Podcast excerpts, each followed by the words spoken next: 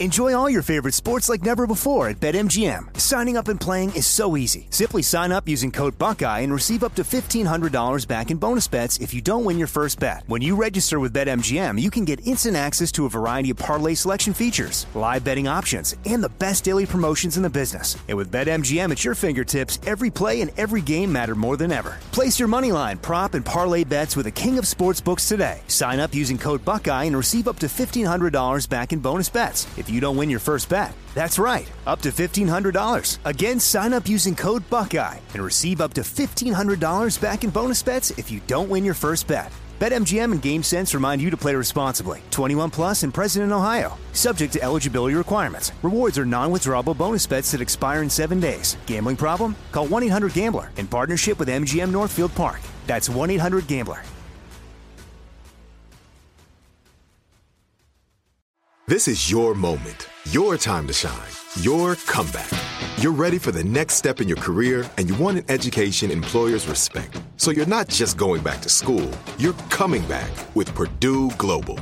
Backed by Purdue University, one of the nation's most respected public universities, Purdue Global is built for people who bring their life experience into the online classroom. Purdue Global, Purdue's online university for working adults. Start your comeback today at purdueglobal.edu. When you buy Kroger brand products, you feel like you're winning. That's because they offer proven quality at lower than low prices.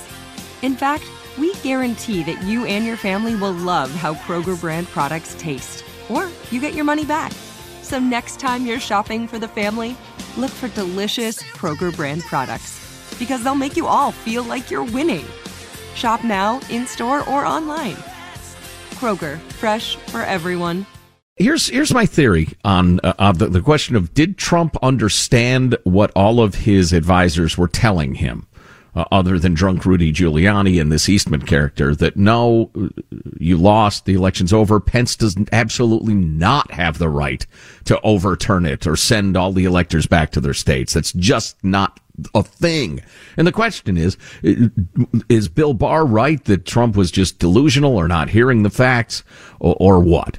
Here's my theory. And I don't know that it's true, but I suspect that it is.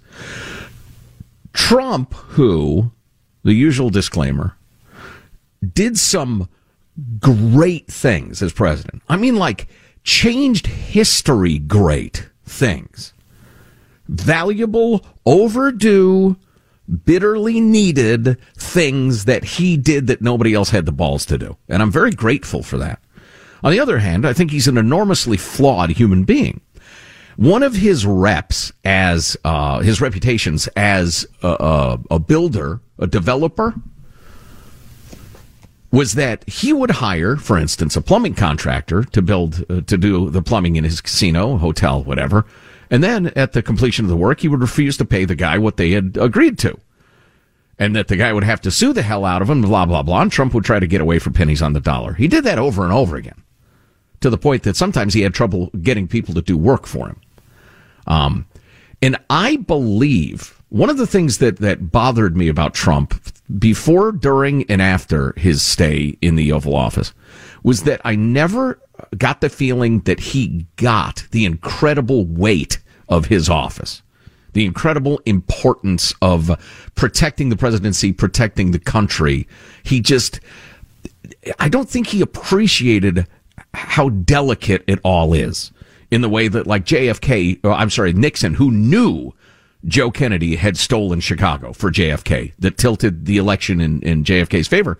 Nixon knew that, but he knew to throw the country into chaos was so dangerous, he would just keep his mouth shut and try again, which was an incredible act of patriotism by Tricky Dick back when he was a little less tricky. Anyway, so I've long believed that Trump just doesn't, didn't get the incredible historical weight of the office and that he thought I'm going to litigate this just like I litigate paying the plumbing contractor. I'm going to string this out.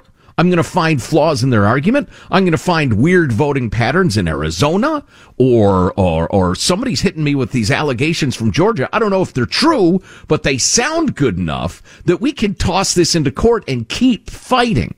Which is why, like Eastman, for instance, that the, the, in my mind, crackpot lawyer who is telling him, oh, yeah, yeah, there's a constitutional theory that, that, uh, that uh, Pence can just uh, declare the election is off and, and you get to keep office, which is just Looney Tunes. But, um, I think Trump just thought, okay, that's an avenue. That's a tool. That's a, that's a, a tack we can take. Let's do it. And then, you know, we'll, we'll see what that brings and go from there. I'll get a bunch of clever lawyers and we'll see if we can litigate this thing. Not understanding how that would throw the country into chaos. I mean, like horrifying chaos. That's my theory of what he was up to. Makes sense to me.